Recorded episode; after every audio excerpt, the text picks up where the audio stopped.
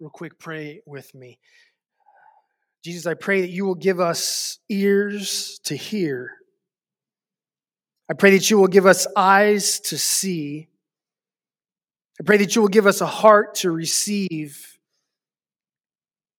And I pray this morning that you would give me the words to speak. That you would move, that your spirit would speak into our hearts this morning.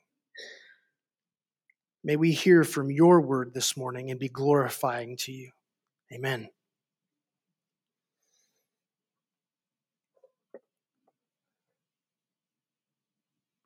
So, in week one of this series, Greater Than, we learned of Paul's call to believers in Colossae to build upon the faith that they had put in Christ Jesus. And he goes on towards the middle of chapter 1 and verses 13 and 14 of Colossians 1. He says, For he has rescued us from the dominion of darkness and brought us into the kingdom of the Son he loves, in whom we have redemption and the forgiveness of sins. So we see here that there's a faith that has been built, has begun in the people in Colossae.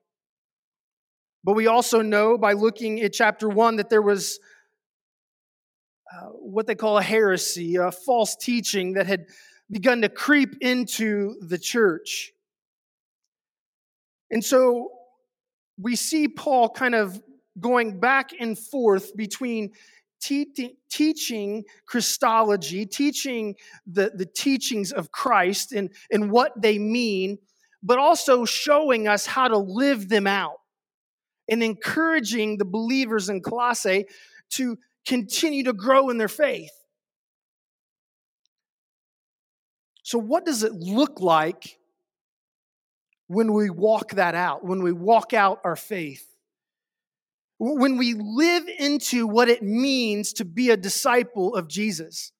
You see, I, I believe that a lot of churches do really good at telling you about Jesus, about telling you about what you need to do to have a relationship with Jesus, but we don't do the greatest at helping you live it out.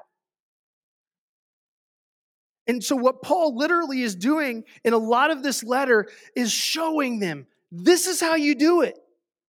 These are the things that you put into your faith, the praxis of it, the practice of your faith.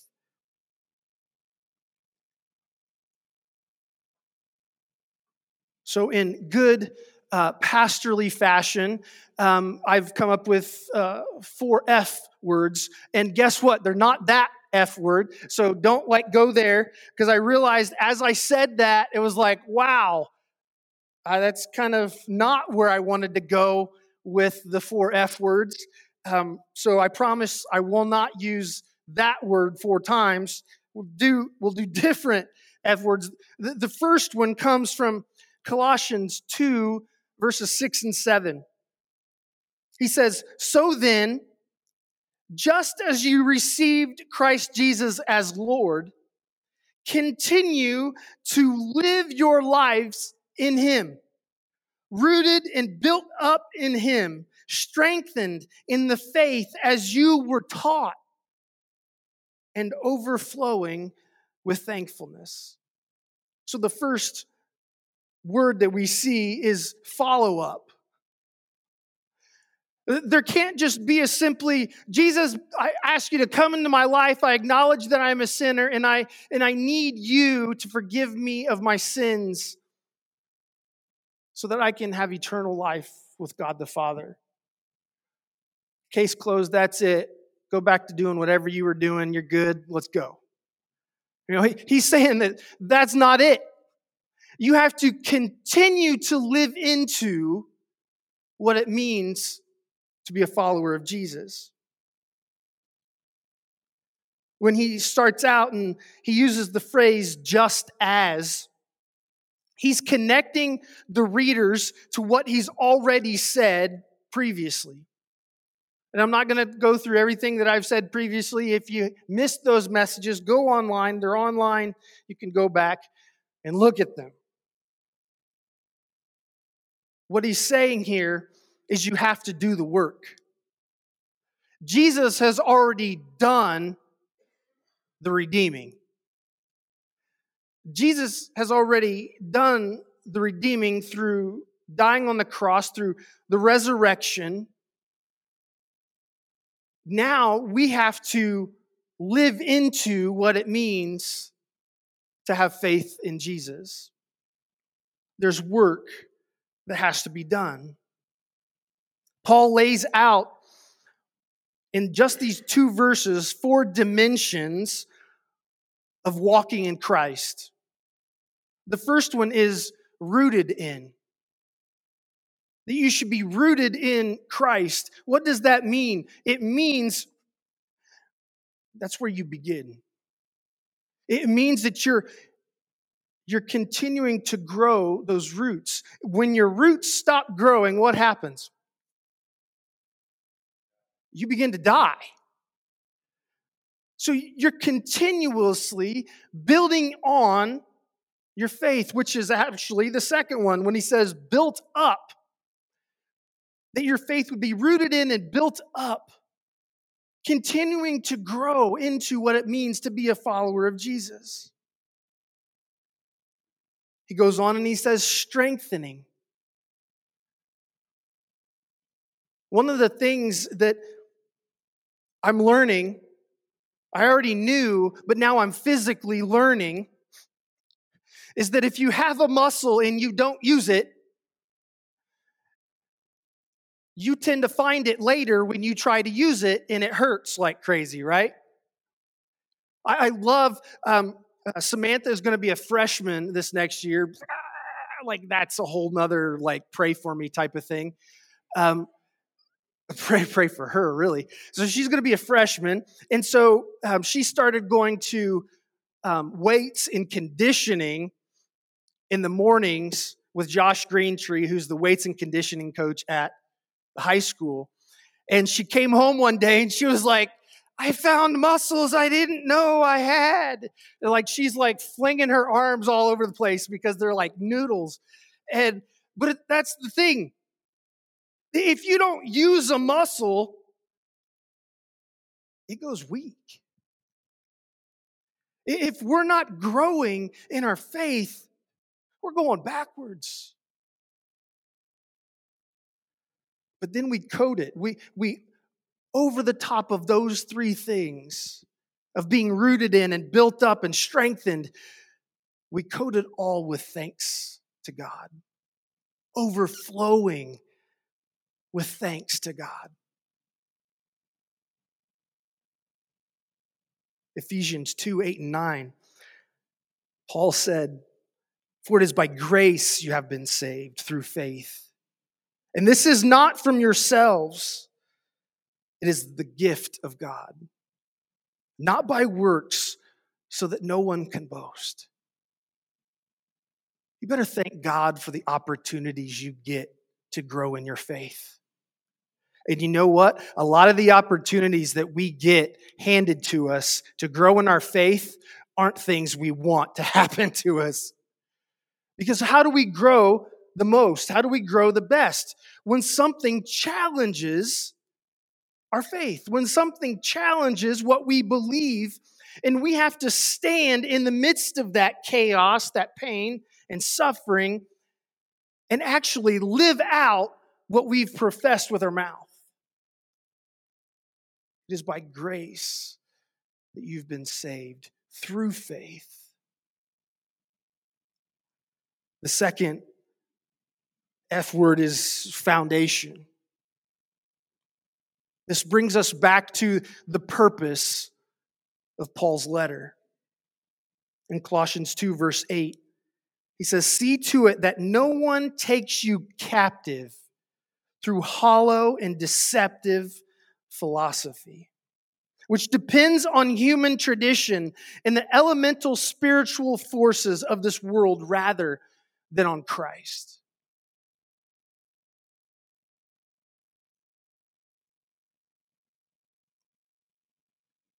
You see, the thing that we have to always come back to are those foundational beliefs in Jesus Christ.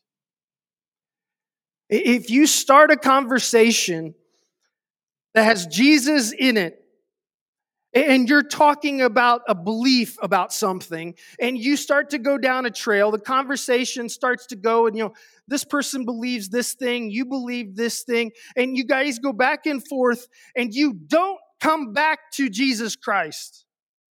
But you're stuck on this is your opinion, this is my opinion.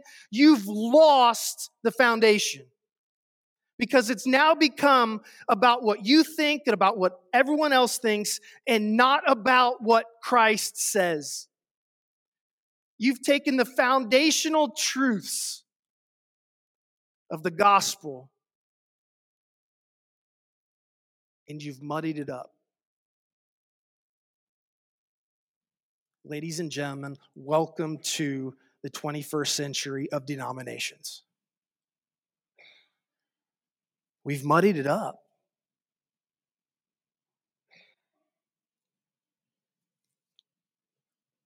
Paul's choice words here are very pointed and direct. As to the weight of the situation, when he uses this phrase, see to it that no one takes you captive. You see, this was a powerful phrase then because he was using slavery language. And the Hebrew people would have been familiar with what he was saying. The people that he was talking to would have been familiar with what he was talking about when he used language relating to slavery. They would have felt the weight of what it's like to not have Christ at the center of what you believe. That you were literally brought into a bondage that you're held prisoner by something that's not true.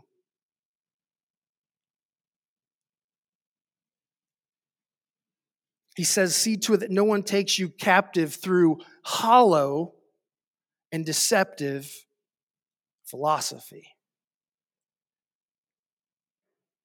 Paul is by no means against using reason. I mean, when you read the letters of Paul, he, he encourages us to use reason. But what he says in these philosophical in this philosophical thinking is that he's talking about this particular philosophy. And what he's he uses the word deceptive that's an important word. Don't just see philosophy and think all philosophy is wrong, but it's this deceptive philosophy. What is deceptive about it? It takes you away from the truth. If the truth is not at the center of an argument, it becomes deceptive.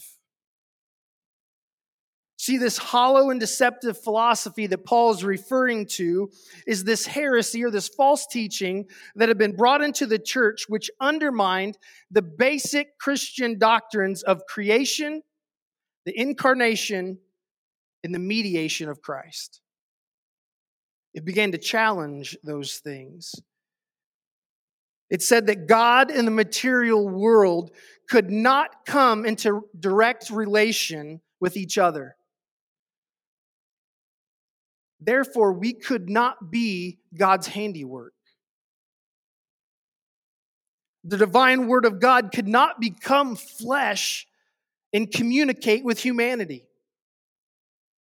God was out there somewhere and did not have a relationship, did not have a connection with the material world. That was what was being brought into the church. When Paul speaks of human traditions, he's not speaking against all traditions that we make. Don't hear that word and think, yeah, I can think of a lot of traditions that we should get rid of. That's, that's not, he's not saying all traditions are bad. Paul is speaking specifically against traditions that run counter to the essential truths of the Christian faith and life. If a tradition overshadows Christ, it's in the way.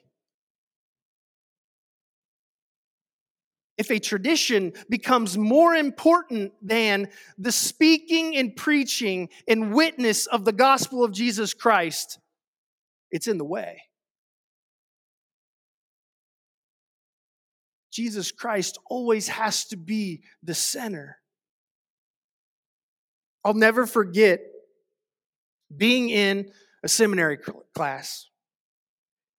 We had a great preaching professor, and, and one of my fellow student mates got up and he gave his sermon in front of the rest of us. Uh, if you ever want to be in a stressful situation, have to give a message in front of nine other pastors and a professor who has a doctorate in preaching. That's like what he does for a living. Um, he wrote the book on, like, that's like a pastor's worst nightmare, okay? Long story, make it a lot shorter here. Uh, the student gave his testimony. And I'll never forget the words that the professor said to the student. He says, Now I want you to hear me carefully. What you said in your testimony is powerful, but make sure that the people hearing walk away hearing more about Jesus than they do about you.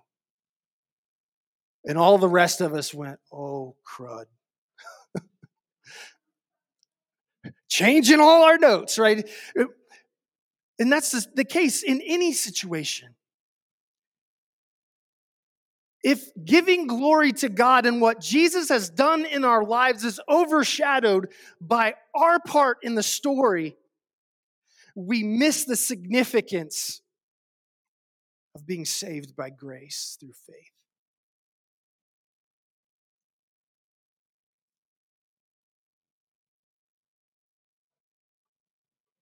Third thing is fullness. In verses 9 through 12, Paul writes, For in Christ all the fullness of the deity lives in bodily form. And in Christ you have been brought to fullness. He is the head over every power and authority. Can you say amen to that? In him, you were also circumcised with a circumcision not performed by human hands. Your whole self ruled by the flesh, was put off when you were circumcised by Christ, having been buried with him in baptism, in which you were also raised with him through your faith in the working of God who raised him from the dead.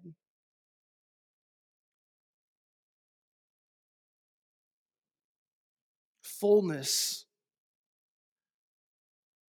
in life, fullness in faith is not found in the things that we do, it's found in what Christ has already done for us. It's in Christ that our fullness can be found as a follower of Christ. Says, For in Christ, all the fullness of the deity, the deity is God, and he uses a capital D, meaning the one true God versus a lowercase d, meaning other gods other than the one true God. So he says, For in Christ, all the fullness of the deity, the Father, God the Father, lives in bodily form in Christ Jesus. So though he was man, he was fully man, he was also fully God and he is the head over every power and authority.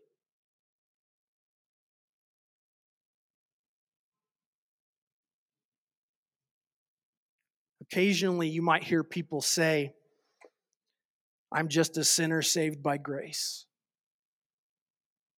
You know, that's a great phrase to hear, but it is so shallow in the significance of describing what has actually taken place in our lives as followers of Jesus. We, we sang this song right before I got up here called Graves into Gardens. You know, it's always weird to me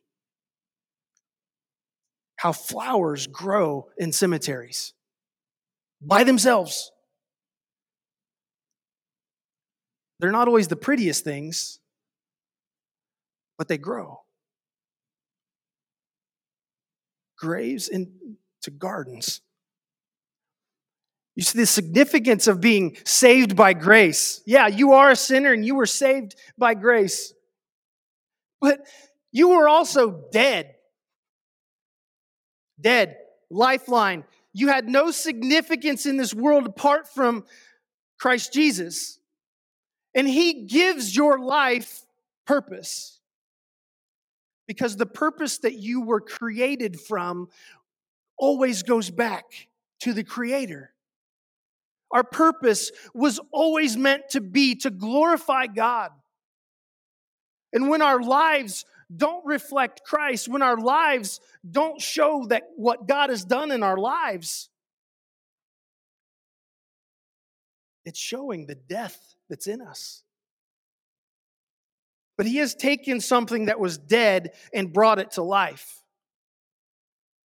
I've not been able to do that.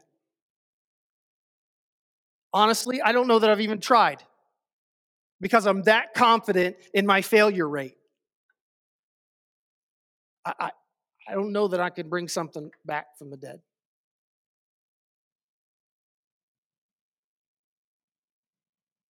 But when we give our lives to Christ, when we surrender to Jesus Christ fully, He takes something that was dead and He brings it back to life. The last one is a finished work. Verses 13 through 15, Paul writes, When you were dead in your sins and in the uncircumcision of your flesh, God made you alive in Christ. He forgave us of our sins, having canceled the charge of our legal indebtedness which stood against us and condemned us. He has taken it away and nailed it to the cross. And having disarmed the powers and authorities, he made a public spectacle of them, triumphing over them by the cross. He has given us life. We have been made alive with Christ.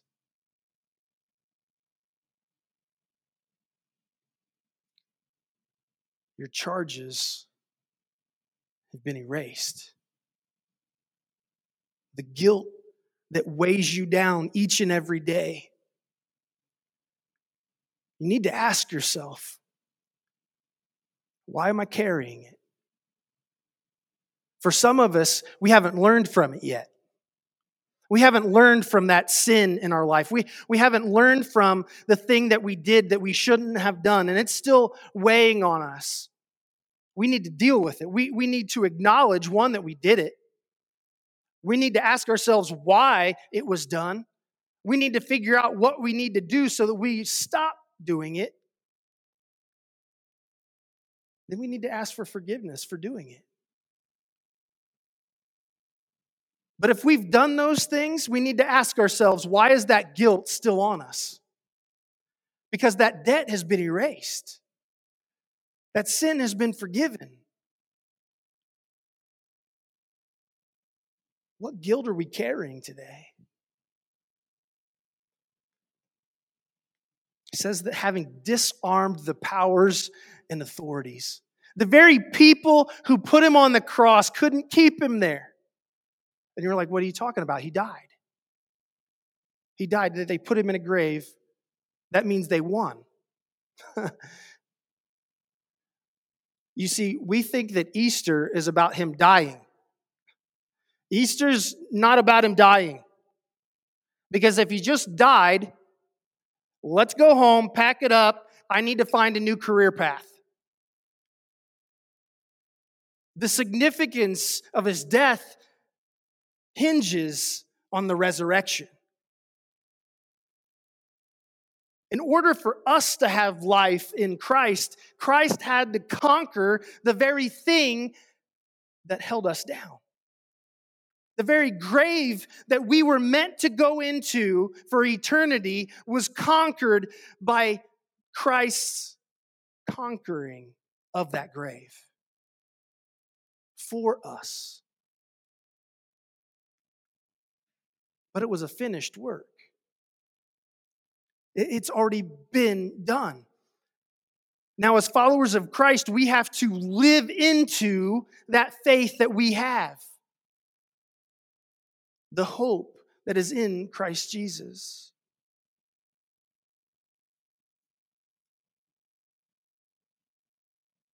What's that look like for you?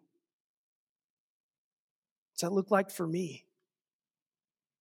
You see, the beauty of the church is that we all bring different messes with us, right? We've all been different places. We've all been through different experiences. And that's not by happen chance, I don't think. You see, that's the beauty of the church. When I led a, a addiction recovery group in Hartford City, I loved that group because they just they spilled their guts. Like they didn't hold anything back. I heard things like I'm pretty sure like as an adult I never wanted to hear. It like I'm not even going to go there because you don't want to hear it. Just think of like worst case scenario stuff and then add to it. it I mean, it was bad.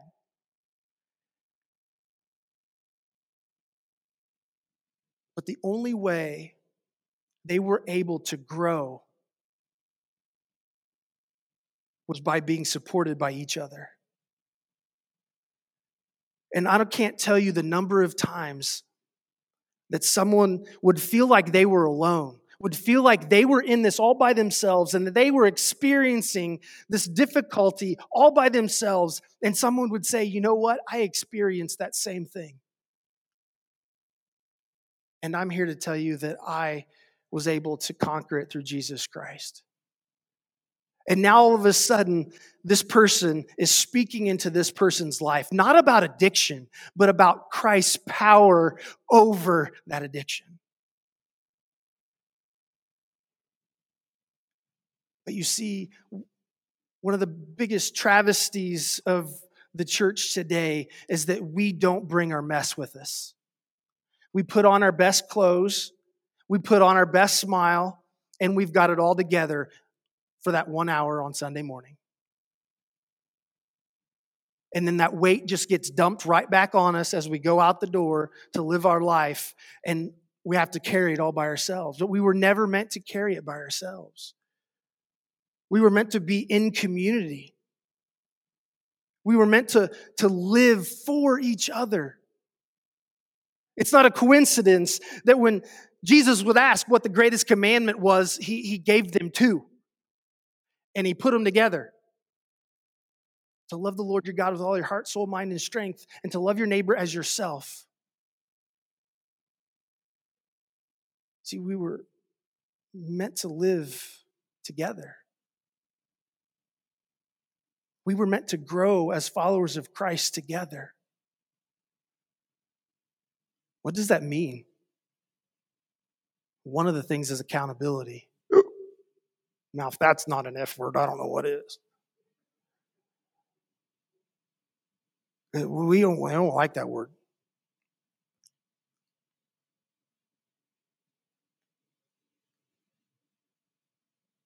I'm just going to put this out there. I'm a United Methodist pastor. I'm going to put it out there. I'm going to throw myself under the bus on this. The problems that we have in the United Methodist Church right now I believe, come back to accountability. We have not been held accountable. Pastors have not been held accountable to what we teach, to how we behave, to how we lead.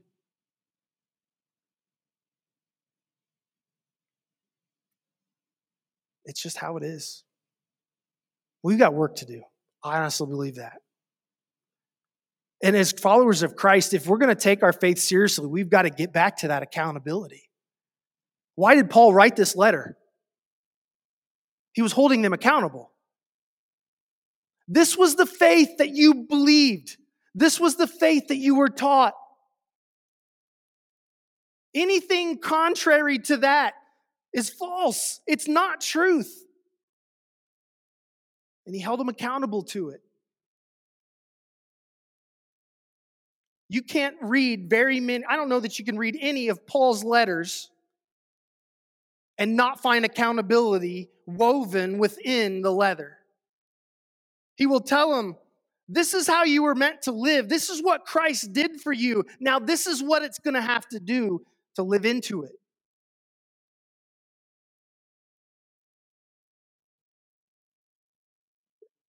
Accountability to each other, accountability to me, accountability together. Stand with me.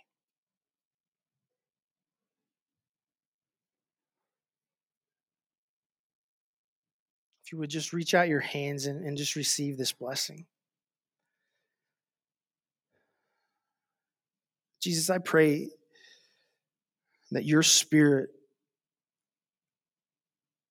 would speak into our hearts today. I pray that you will help us. If, if we have asked you to be in our lives, if we have surrendered to you, help us to see